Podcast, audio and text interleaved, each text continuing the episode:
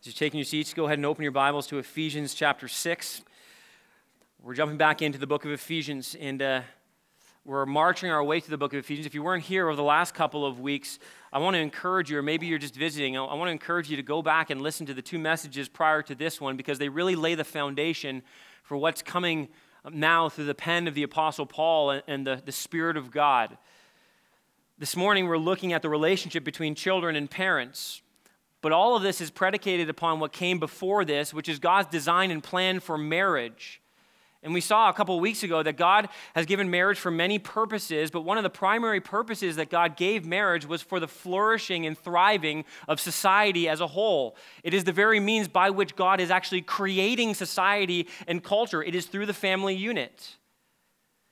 Ultimately, we saw last week that the primary goal of marriage, as God has designed it, is to actually display the beauty of God's relationship with his people. And that happens in the uniqueness of marriage roles. And we saw that last week with the way husbands and wives relate to each other and how that actually displays the beauty of God and his design and his order within himself and with his people. And it's imperative that we understand that marriage, a healthy, thriving marriage, is necessary to have a healthy and thriving family life. And Paul, he launches into what is a very direct and clear delineation between responsibilities of children and parents. And he begins in verse 1 of chapter 6, and he says this. Let's read it together. He says, Children, obey your parents in the Lord, for this is right. Honor your father and mother. This is the first commandment with a promise that it may go well with you and that you may live long in the land. Fathers, do not provoke your children to anger, but bring them up in the discipline and instruction of the Lord. Paul's words to families are clear in this passage. But when you look at the family unit in the world that we live in today, many have described uh, the kind of family culture that we have in our society today as the age of the broken home. We have been called the fatherless generation.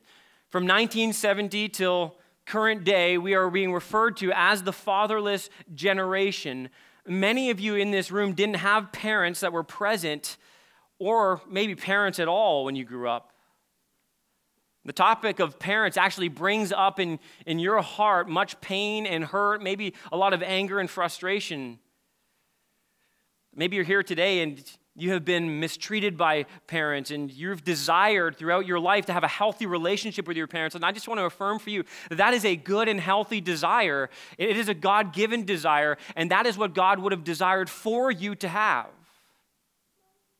Many of us live in fractured relationships with our parents. Many of us, maybe in this room, are living in fractured relationships with our kids in our own home. And one of the things we understand as it relates to every relationship that we live in is that sin has greatly damaged what God has made so precious. All you have to do is look at some statistics to understand how significant the impact is of a broken home in the lives of children. And I think that most of you would already understand this and, and, appreciate this and agree with this, but let me just, for some of you, maybe you're wrestling through how serious of an issue this really is. I want to maybe bolster this with some statistics that help us really get a sense of how, how important this topic is.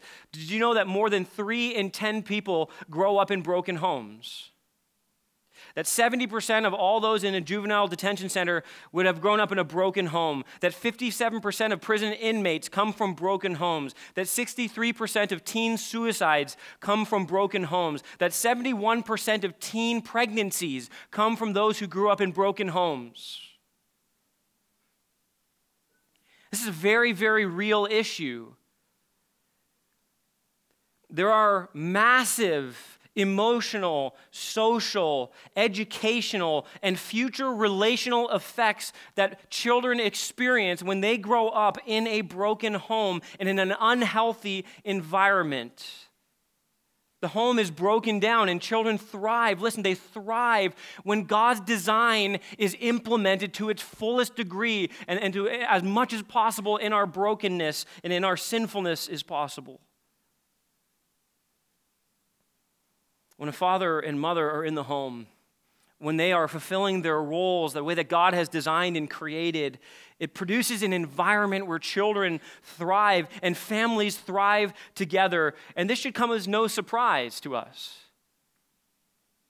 Because this is the way that God Himself is mimicked or modeled in the life of a home. Our God is not a God of chaos and confusion, but a God of order and structure. And so when we look at both marriage and the family, what we see is that God has built in structure that actually reflects Himself to the world around us. So the more and more we lean into what God has created and said is good, the more we image God to the broken world around us, and we tell them that there is hope in the gospel of Jesus Christ. Now, I just want to say a word to some of you single parents in here because I, really, I'm sensitive to you, and some of you are living in situations that you didn't ask for, that you never thought would happen to you. Maybe some of you are living in situations that are a result of your own sin or the sin of somebody else towards you. And I, I just want to, to let you know and affirm for you that you are not less because you are a single parent. In fact, I want to remind you and encourage you listen, it doesn't mean that you can't do a great job as a parent, that you can't honor the Lord, and that your children can't thrive as well. It doesn't mean that God doesn't give you the grace to be both mom and dad in your situation, and that God won't actually put people in your life there to help you where you are lacking. In fact, I would say that God has put you in a family that wants to care for you, wants to help you, wants to serve you, and wants to support you in the midst of the trial and the circumstance that you find yourself in. But one of the things we have to acknowledge, whatever situation we're in, whether we're married or single, whether we have kids or not, whether our kids are young or they're grown and moved out of the house, what we see here is that God reminds us that His design for the family is good and right. He is the one who has designed it, and we do not have the right to change what God has instituted from the very beginning of creation. So, how do we have healthy relationships? That's the question. Again, if you weren't here for the marriage conversation, you need to go back and listen to that. But this morning, what we see is that Paul makes it very clear the responsibilities both children and parents have towards one another so that the environment is healthy and that they are thriving together. The first thing Paul says is he, he speaks to children. Here's what he says Children, your greatest need is direction. In essence, this is what Paul is telling the children. You need direction in your life. The very sense of, of obeying your parents, it implies the idea that you need to be given direction. You need to be steered, especially in the younger years of your life. You need help navigating all of the difficulties and the trials and the temptations that this world throws at you. And God has given you parents to help you and to give the direction that is needed, and Lord willing to lead you in the proper direction. Now, it's helpful to point out again that what Paul is doing here is actually flowing out of what he's already said in verse 21. Now, Back in chapter 5, verse 21, Paul is summarizing in this, this half of Ephesians what it is to walk with the Lord and walk for the Lord. And he's really putting practical steps in terms of our, our theological knowledge. And in verse 21, he's actually said this that in the body of Christ, in the family of God, we are to be submitting to one another out of reverence for Christ. That every one of us, in the context of walking in relationships one another, are going to have to submit to some degree. And some relationships are going to be very clear in terms of what that submission and the following and deferring looks like. So, what Paul does here is he now takes that idea, that's the umbrella, the submitting to one another, and then he gives us three separate relationships that involve this kind of submitting and this kind of leadership. First, as we saw last week, he looks at wives and husbands, and he says very clearly in verse 2 Wives, submit to your own husband as to the Lord. Now, as he moves into uh, off of husband and wives roles, he moves into children, and he shows them that they are to be in submission to their parents, to obey them, and to honor them. And then next week, we'll look at the relationship in, in work relationships, slaves and masters, he uses here, and how there is a level of authority and then a followership and a deferring to the authority. But at the heart of this, again, I need to make this overly clear. What Paul is doing is displaying divine order. That this pattern this way, not sim- simply because of practical purposes, but because the order actually reflects God Himself. And it leads to our flourishing. When we function in our roles the way God designed, it leads us. We have to believe this right out the gates. It leads us not to less joy, but to more joy. Not to less satisfaction, but to more satisfaction. Not to less blessing, but to more blessing. You see, when God tells us to do something, it is always for our good. And here, what we see is this that He says the children's greatest need is, is to obey their parents. Notice this in the Lord. And in obeying our parents, we're ultimately, here's what he's saying, in the Lord, we're ultimately obeying God. This, this, by the way, is the same argument that Paul presented for the wife, for, for the wife who has to submit to her husband. You know what he says? You do it as unto the Lord. In other words, when you submit to your husband, you're ultimately actually showing your submission to the Lord God himself. When you lovingly submit yourself to your husband, you're actually showing how much you love God. In the same way, he says to children, Children, do you realize that when you submit to your parents, you are actually submitting to God Himself? When you lovingly obey your parents and honor your parents, you are lovingly obeying and honoring God first and foremost.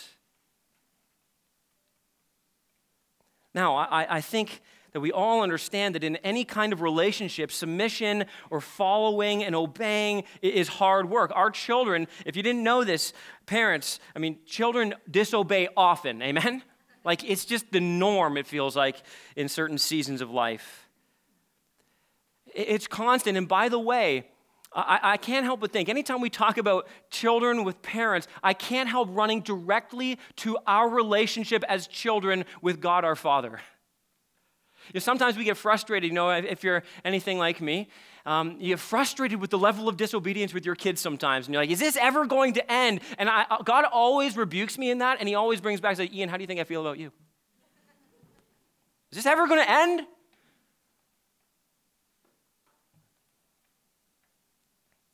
But I, I think here we need to be reminded listen, every time we stumble and fall, and every time our children stumble and fall and they fail to obey, as Christians, one of the things we need to do really quickly is we need to remind them of the gospel of Jesus Christ. And this is what God constantly wants us to do in our own lives to run back to the gospel in our sinfulness, to be reminded, listen, that there is forgiveness and grace that is lavished upon us to be reminded that God promises to provide, by the way, the resources to obey. I, I, think it's so encouraging to be reminded in our own lives when we think that we don't have it in us, we need to be reminded that that is absolutely true. But God gives us what we need. And He's made it very clear intentionally in Ephesians 5:18 that God gives His Spirit to us and that we are called to be being filled with the Spirit because that is the very resource God gives us to become the kind of people He is calling us to be in the relationships He's given us us. Paul tells children that they must obey. And he actually gives them some reasons, and I think this is so helpful for our hearts this morning. He says simply this Children, obey your parents in the Lord, for this is right. And every parent said, Amen, right? This is my life verse for my kids, right here. This is right for you to do. And you say, well, what exactly does he mean by saying this is right?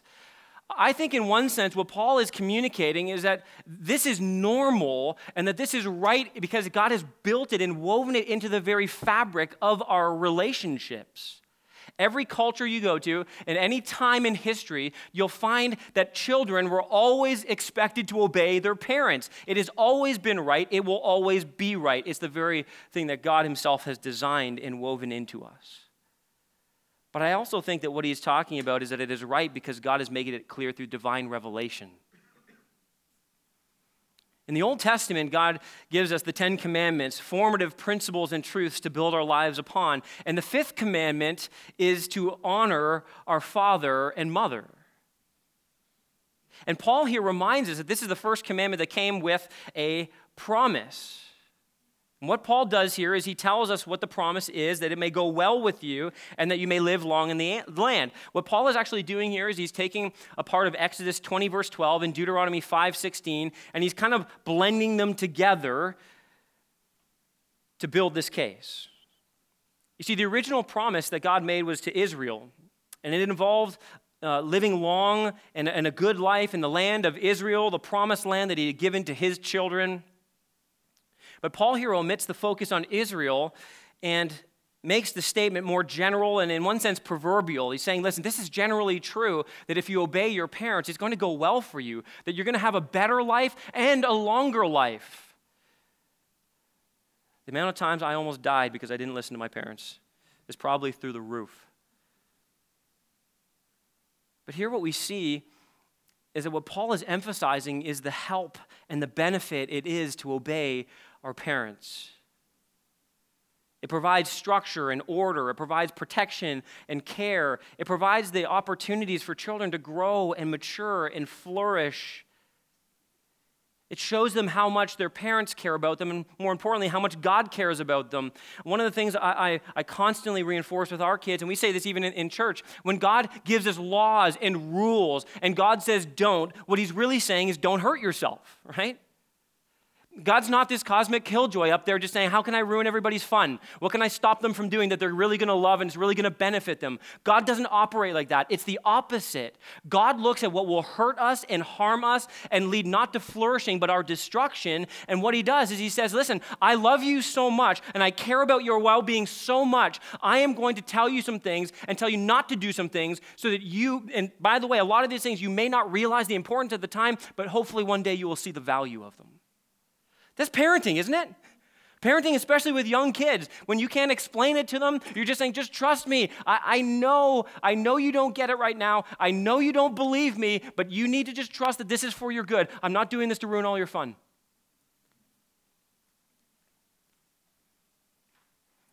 We say this a lot around here too, and we say this in our home. You choose to sin, you choose to suffer. Right? This is the biblical principle. You reap what you sow.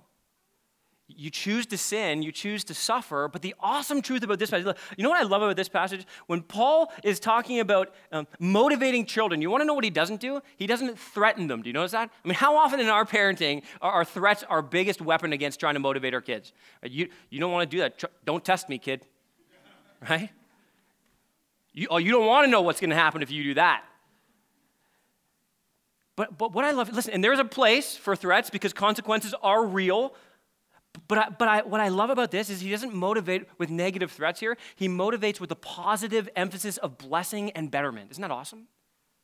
I mean, how much more should we take that into our parenting and use that for our kids' good? To say, listen, I love you so much. I love you more than you can possibly fathom at this moment in your life. And one day when you have kids, you'll have a glimpse of what it means to love a child like I love you. And I just want you to know I am for you. I am for your growth and your flourishing. I want what's best for you in every single way. And so when I'm saying don't do this, I am saying, child, I love you and I want to see you grow beyond where I'm even at.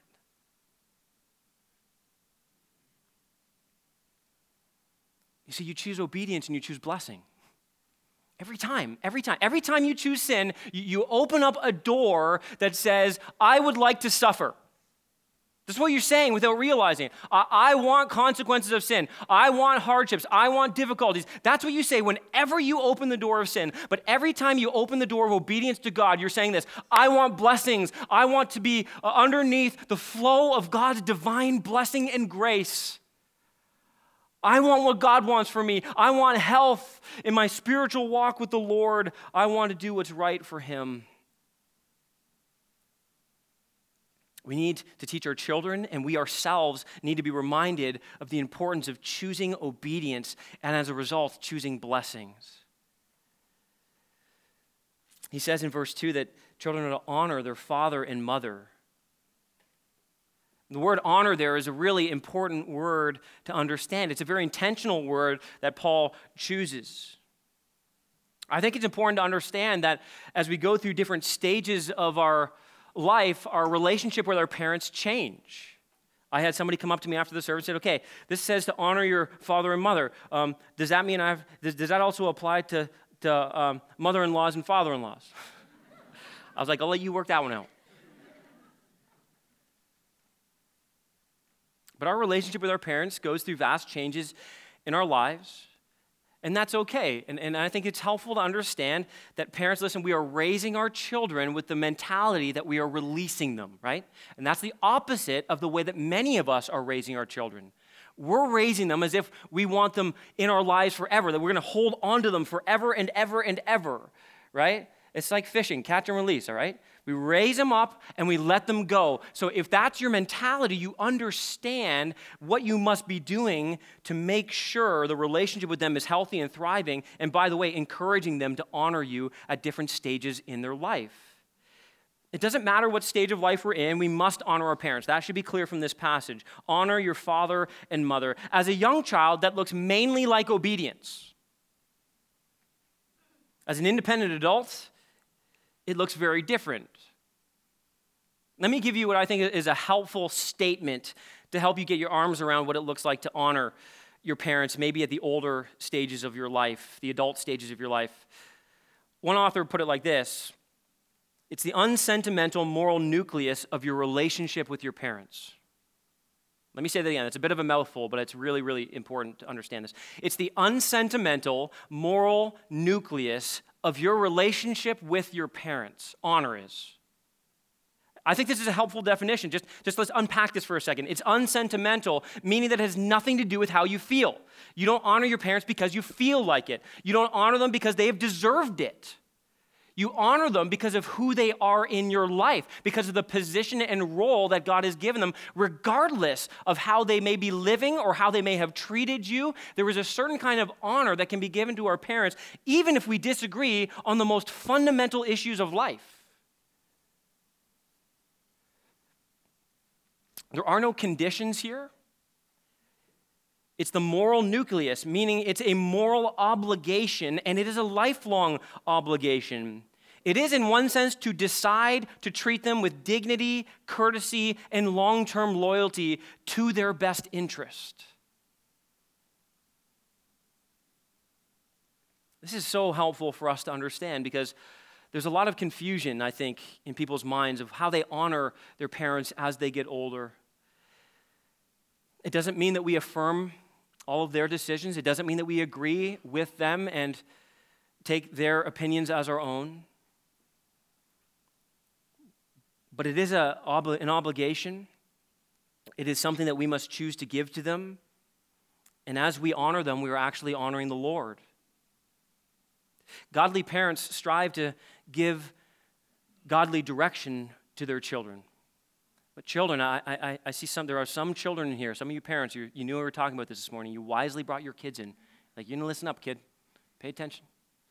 I just, some of you young kids in here today, let me just talk to you for a minute. God has put parents in your life for a reason. I know sometimes it doesn't feel like that. God loves you and He cares for you, and He's actually put parents in your life. And by the way, your parents aren't perfect, they're going to make mistakes. And I just want to encourage you to have a lot of grace for your parents. One day you'll be a parent too, maybe. It's hard to understand this and process this probably at this point in your life, but one day you're going to realize how difficult it is to be a parent, the challenges that come with being a parent. But God is calling you as children to honor Him by honoring your parents, by obeying your parents, even when you may disagree and even when you think you know better, which you most likely do not. You're welcome, parents. Talk to me there.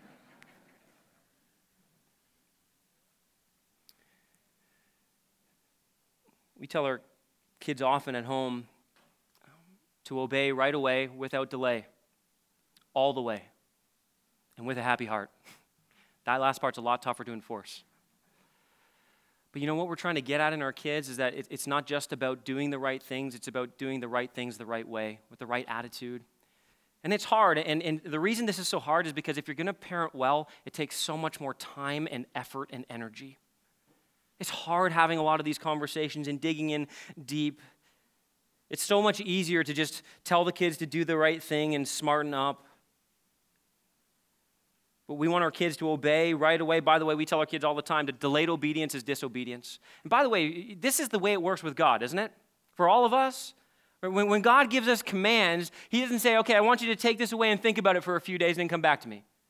He doesn't say that. He says, when you see what my word says and you understand that it is true, it doesn't matter what you think and it doesn't matter what you want to do. You need to humble yourself and you need to believe that what God says is better by far than what sin is offering to you. Your way is not better than God's way. Your will is not better than God's will. God's will is better every single time. So, every follower of Christ, we need to hear these words to obey right away, all the way, right? With a happy heart. This is what God is concerned about in every single follower of Jesus Christ. Not simply that we do the right things, but we have a heart that longs to please Him. Right? He rebuked the Pharisees over and over and over again because, yes, they did the external things, but their heart was far from God. They're cleaning the outside of the cup, but the inside is filthy. He rebuked Israel over and over and over again because they thought that they could just go through the religious motions, do the religious things without having a heart that loved God and legitimately, genuinely wanted to please Him. This is the starting place for all obedience. It goes to the heart, motives, and longing to see God as the authority in our lives, not us sitting on the throne in our own lives. So, what does it look like to honor parents as adults. I, I want to give you some suggestions. This is not exhaustive, but maybe it would be helpful to think about this. Regardless of the relationship that you have with your parents, here's what you need to consider in honoring your parents today if you're, if you're a grown adult, which most of you are. The first is this consider what's culturally appropriate. I think there's a bit of subjectiveness to what it means to honor our parents, and some of us come from different cultures where honor and respect actually looks a little bit differently. There's certain things you can do that show honor and respect. And what I would say to you, children who are maybe coming from maybe a different ethnic background uh, with different kind of traditions in your family, I would say don't throw those out entirely. I know there's a tendency to want to do that, but if you want to honor your parents, look at what is honoring to them and consider that in how you behave towards them. You can honor them without, again, making it clear that you, sorry, you can honor them without stating that you agree with them and, and that you are behind them in every way. That's certainly not always possible. Here's a second way you can maybe honor your parents seek their input and wisdom. Even as they're older and further down the road in life than you, I mean, seek their input and wisdom. That's such a sweet way of honoring your parents, and every once in a while, take their counsel and advice. I'm sure that would honor some of your parents. Here's a third way speak well of them. Speak well of them to others. Don't throw them under the bus. Don't talk poorly about them. Speak well of them. And when you speak to them, speak well to them. Even if you disagree with them, speak with grace and kindness in how you treat them and how you speak to them. Here's another way look for ways that you can bless and serve them. And I would just say this is part of built into what it meant to honor somebody in the ancient world. As parents were older and they couldn't work as much anymore, it was commonplace for children to begin to care for their parents. Think of ways that you can bless and serve them. Here's, here's another way give them credit for what they've done right. Don't just criticize what they did wrong. Actually, go to them. Pick up the phone every once in a while. Call your mother. Tell her how much you appreciate and value what she has done for you and the good things that she instilled in you. Here's a, another thing you can do forgive them. I think some of us in here have really terrible relationships with our parents. Some of us have been deeply wounded by our parents, and, and we've actually listened. Some of us need to hear this. You've deeply wounded your parents too. And there needs to be a really sweet spirit of forgiveness, gentleness, a seeking to repair and restore relationships where possible. As much as it depends upon you, be at peace with all men. Parents are certainly included in that. We are built for family love. This is the way that God designed it. Yes, we hurt one another. That's actually a part of being in a family in this broken world. But in God's grace, we can forgive one another. God actually calls us to do so, not because people are worthy of it, not because they've deserved it or earned it, but because we have been forgiven much in Christ. Amen? We extend forgiveness because He has extended it to us. And some of us in here, I'll just say this finally, some of us in here have had the unique privilege of having parents who love and respect us and we love and respect them. Can I just tell you that that actually is becoming very unique in our world today? And if that's you, if you have parents that you love, and I put, my, I put myself in that category, I'm so thankful for the parents I have. Not perfect by any stretch, but man, do I ever love them and cherish them and respect them? And do they ever love and cherish and respect me? And can I just tell you, one of the best things you can do if you've had that situation is to value that, to thank God for that, and to go and thank your parents for that. It's a precious gift that we can give to them in a sweet way. We can honor them. There's a few thoughts for you, but here Paul actually begins to turn and speaks more directly to parents and our responsibility. And so let's look at that for a moment here. Parents, he says, your greatest responsibility is discipleship. Arguably, Christian, your greatest responsibility is discipleship. But for sure, parents, if God has blessed you with children, you need to realize this God has put little lives in your life for the sole purpose of you beginning to shape them and mold them and lead them to Jesus Christ. It is one of the greatest responsibilities and the greatest privileges that God can give to any individual on this earth. The joy of leading people to Jesus, of having so much influence and impact in their young lives. Here, Paul kind of shifts gears. You'll notice in verse 4, he says, Fathers.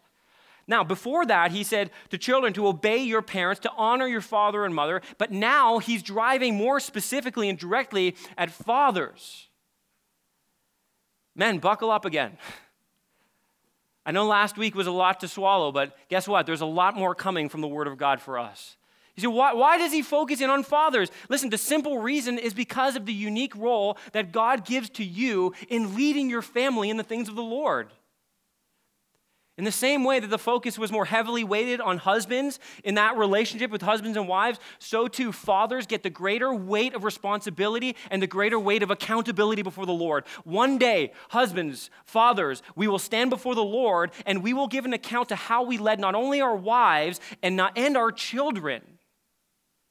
We will stand before God and He will say, Did you lead them well in the things of me? Did you lead them well in the discipline and instruction of the Lord? Did you point them to Jesus Christ? You will stand and give an account for that in a way your wife will not. That's heavy, and as it should be. Because what is at stake in our discipleship of our children and of every single person that we have the privilege of leading and shaping and shepherding, listen, is this reality. Their soul is eternal. It's eternal. They will live forever, either under the presence of God's blessing or under the presence of God's wrath.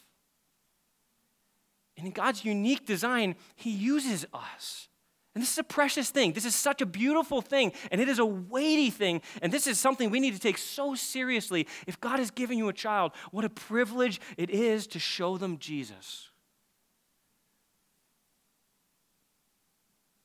Men, while your day to day commitments may mean that your wife maybe does more of the nurture and admonition of your children, by virtue as of your role, excuse me, as the leader of your home, you bear a greater weight of responsibility in determining, listen, and in fleshing out how you guys together are leading your family. This is all about one flesh. If there's any issue that you need to be one flesh about, unified upon, it is in how you are raising your children. I can't tell you how often I come across parents who fundamentally disagree on their philosophy of parenting and are constantly at odds with each other. Listen, children pick up on this really quickly. Do you realize that? I mean, you've seen this, right? Just played out. Kids, kids look for cracks in the foundation of your marriage, and they get really good at it. Uh, we see this all the time, right? One, one kid will, you know, one morning they'll come in and say, hey, dad, can I have a, a popsicle? No, son, it's 6.30 in the morning. And the beeline right to their mom. Mom, can I have a popsicle? Uh, did you ask your dad? Uh, maybe. This is often how it goes in my house. Children love to divide and conquer, right? They love to get in there and to separate parents. But listen, listen, parents, you need to be so unified on what you're doing and so supportive and encouraging in one another, affirming one another. Husbands, affirming your wife as she is implementing all the things that you have decided together are best for your family. Wives, not undercutting your husband in terms of implementing what you guys have determined is best for your family. Working together, showing your kids that you are a unified front for their good and for the glory of God. This is worth fighting for and getting on the same page about, believe me.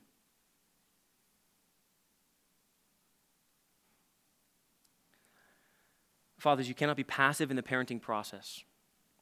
You must be actively engaged in leading your family in the things of the Lord.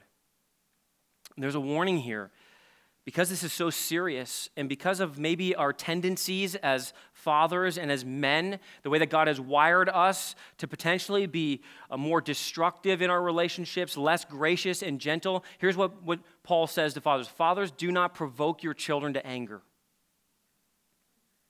Now, Paul is writing to a culture where the father had absolute authority and control, unquestioned authority and control. What the father said to the children, the children were obliged to obey right away. It was often an environment where there was abuse, where children were unloved, treated more like possessions. And here, Paul reminds us not to provoke our children. And the word there really implies this not exasperating them, not being unreasonable in our demands upon them, not to do things that will drive them towards anger, to despair and resentment. In fact, in the parallel passage in Colossians, Paul says, Parents, fathers, don't, don't discourage your children. Listen, we have an ability to bring life and to build up our young children, or to crush them and to strip away life from them.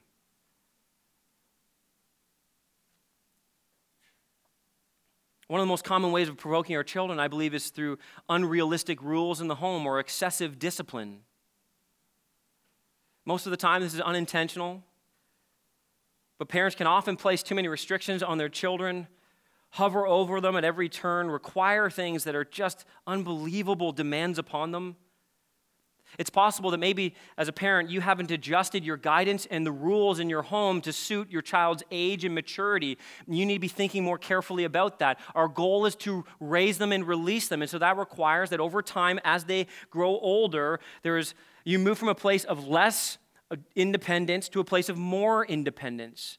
And you're giving them opportunities to thrive and to flourish and to grow. You're allowing them to fail at things. You're giving them tasks that you know are too much for them, but you believe will help build character and will build dependence on others in the process.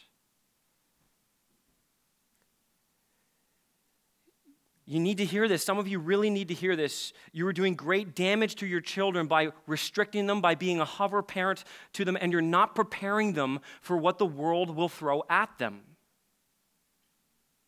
I understand that there is wisdom and you need to be very careful, and, and I, I understand you got to apply biblical principles in this, so I'm not looking for a free for all. In fact, one of the things I think is a, a problem on the other end of the spectrum is not overprotection, but overindulgement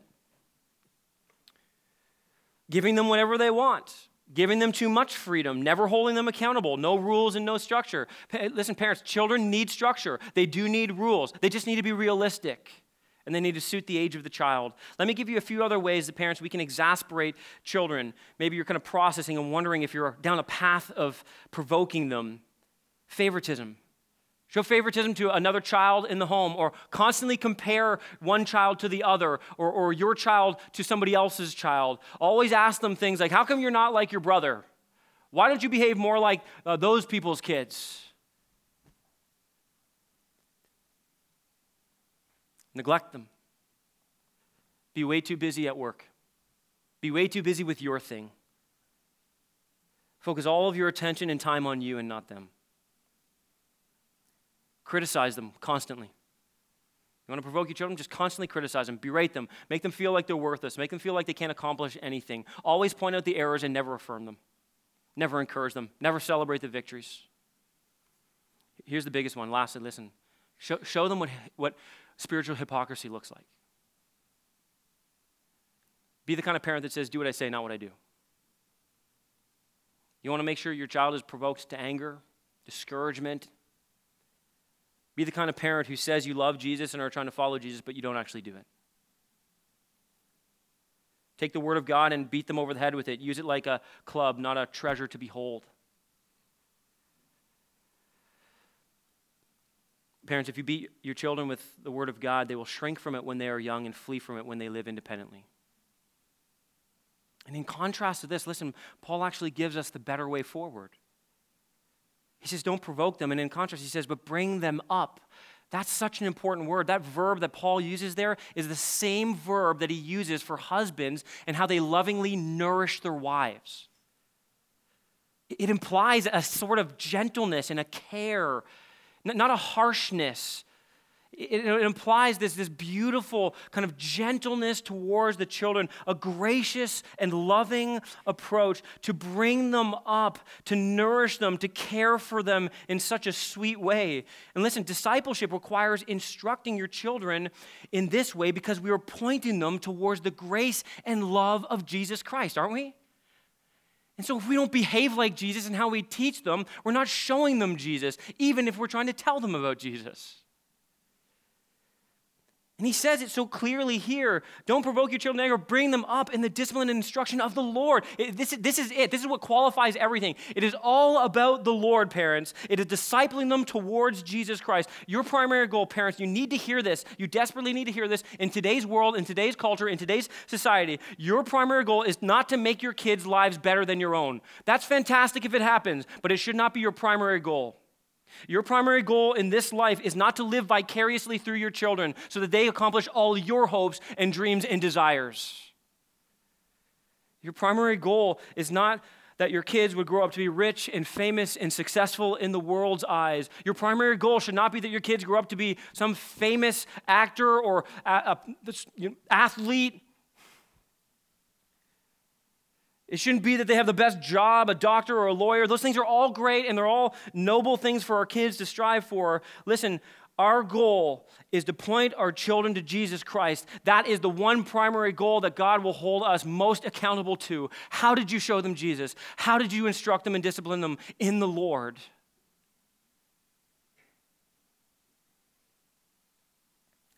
We are striving to raise our children to know and to love and to follow Jesus. There is nothing better a parent can experience than their child surrendering their life to Jesus Christ. Amen?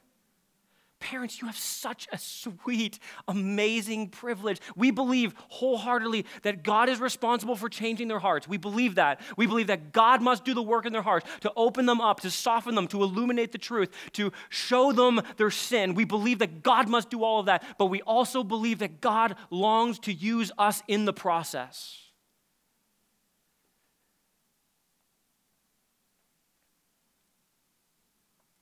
And this is to be an ongoing pursuit in our homes. Deuteronomy 6, 4 through 9, the Shema. I mean, we talk about it every parent child dedication. Parents, you love the Lord your God with all your heart, mind, soul, and strength. But then the whole emphasis is on how we then begin to talk about the things of the Lord, always saturated in the scriptures, everywhere we go, every time of day, all the time. Our lives are be to, to be consumed with the things of the Lord.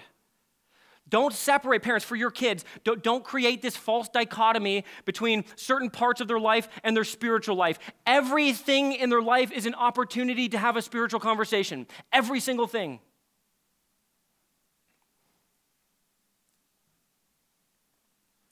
Teach them all the time as you're walking with them, as you're watching shows with them, as you're playing games with them, as you're sitting around the table having a meal together, as you're working on homework together. Teach them the history of God, teach them the Word of God. Teach them the holiness of God. Show them His character, His holiness, His perfection, His sovereignty, His majesty, His beauty. Help them understand their own condition as a sinner in need of God's grace. Give them the hope of the salvation that can be found in Jesus Christ talk often about forgiveness and grace and mercy. Tell them how God longs to reconcile them to Him, that He has created them to enjoy a unique and privileged relationship with the Creator of the universe. Teach them that they must surrender their lives, that they must declare publicly that Jesus is their Lord and Master. Teach them and show them that there's nothing else worth living for but the name and fame of Jesus Christ.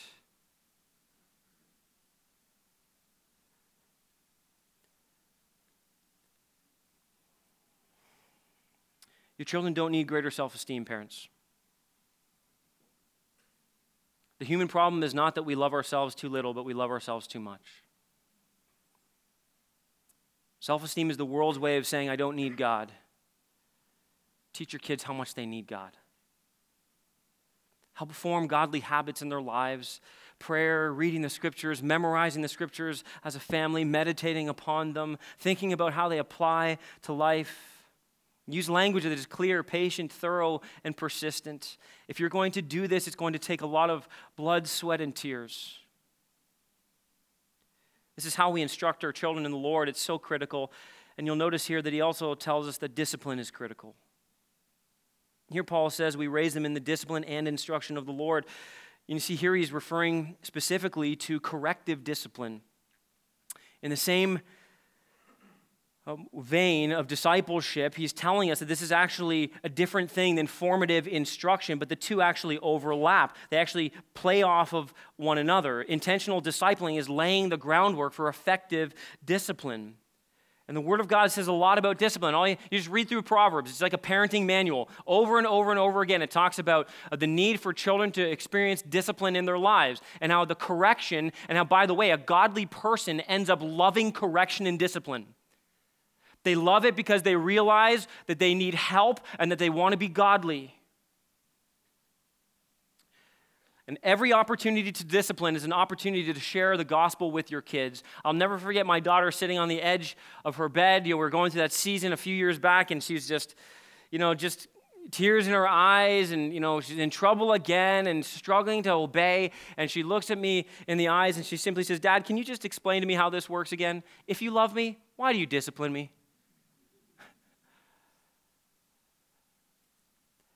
There's hardly a moment that goes by in those especially more serious disciplining matters where we don't pause and reflect upon the gospel of God's grace and how in Hebrews chapter 12, the Word of God tells us that God disciplines every child whom He loves. Every child of God gets disciplined when we're off the path, when we're walking in sin. And the reality is, if you're not getting disciplined, you're not a what? Child. And God's grace. Listen, and every I remember looking at my daughter and saying, the reason I discipline you is because I love you. I love you so much. I want you to do what is right. I want you to experience the blessings of God in your life, not just now, but in the future. I want you to faithfully follow Him with every part of your being. I want you to be someone who loves God and lives for God. And here's the reality listen, you need to understand that when God says don't, He's saying don't hurt yourself. When I say don't, it says I'm saying don't hurt yourself. You see, our discipline in those moments reminds our children, and they should remind us, by the way, that God is our authority. We are not in control, that we are responsible for our actions and our behavior, and we will one day give an account for them. And it teaches us and it teaches our children this constant reminder of God's faithful love, even in the midst of our sin. If we're going to parent biblically, we need to understand that our objective is to go after the hearts of our kids. The worldly perspective in parenting focuses mainly on behavior modification, and this is what secular psychology focuses on um, with adults and children alike. It's all about changing your behavior. While this is important and behaviors do need to change because they can be destructive and damaging, without focusing on the heart, it's dangerous and spiritually disastrous simply to go after behavior modification. In fact, dealing with behavior only is like dealing with the weed problem in your yard by simply mowing your lawn. And the Bible teaches us that the heart is the control center for life. Everything we do flows out of the heart. It's mission control center. All of your thoughts, all of your emotions, all of your will flows from your heart. This is why Jesus says in Mark chapter 7, 21, that out of the abundance of the heart, the mouth speaks. And so, oftentimes, as parents and as Christians, we're, we're focused on the behaviors and failing to see that the behaviors are simply manifestations of the heart problem. And if we are only dealing with behaviors, the heart is never changing. So, uh, parent, we wonder why our kids don't change. We wonder why things don't get any different because we're not getting after the heart. Christian, you're wondering why you struggle to change. You're wondering why you can't stop a certain pattern of behavior because you're not getting to the heart of the problem. You're not addressing the issue, you're addressing the symptoms.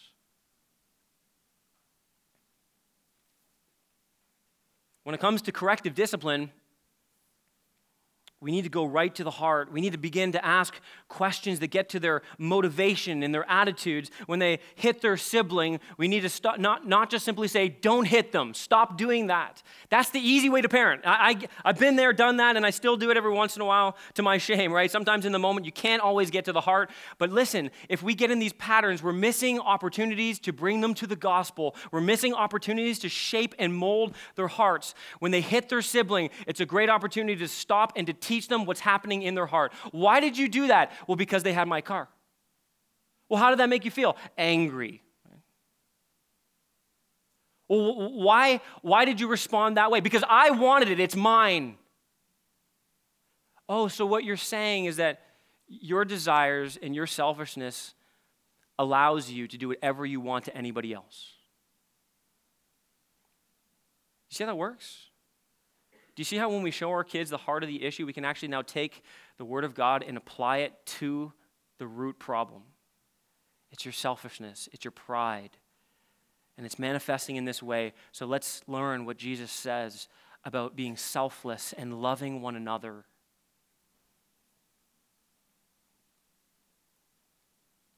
This is why discipline is one of your greatest opportunities, parents. You're unmasking your child's sin and showing them how their heart really functions and how true change can occur. Better yet, you're constantly showing them their need for a Savior.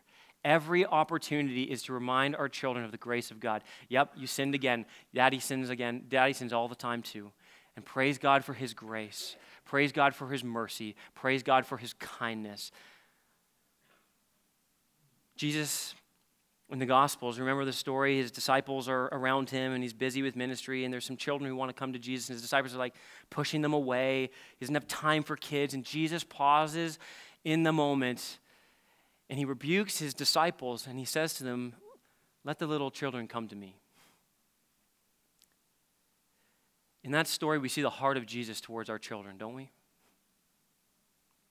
In our discipling, parents, listen, we are taking our children to Jesus.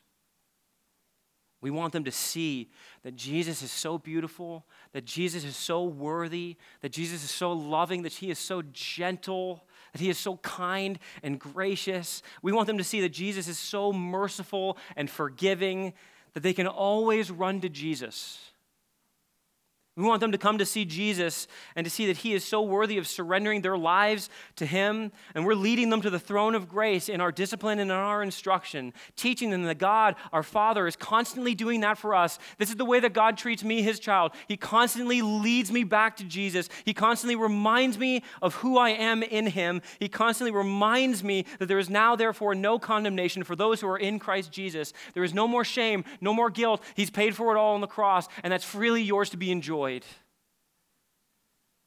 Grace in our failures. We need that. Amen, parents? Grace in our rebellion. Grace in our daily pursuit of Christ.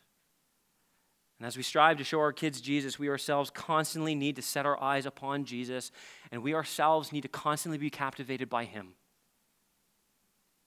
I said it last week, and I'll say it again. We cannot teach what we do not know, and we cannot lead where we will not go.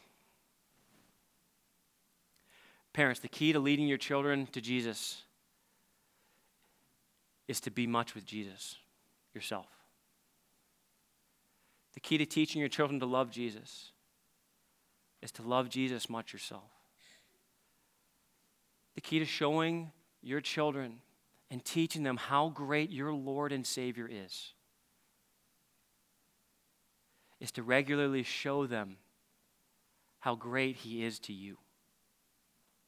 And out of the overflow of that pursuit in your life, pray with all of the fervor and all the passion you can muster that amidst all of your failures and mistakes, by the grace and power of God Himself, He will lead your children to the foot of the cross. Let's pray. Father, we thank you for how you, and your kindness, have led us to the foot of the cross. God, as children who are wandering and straying and living in rebellion,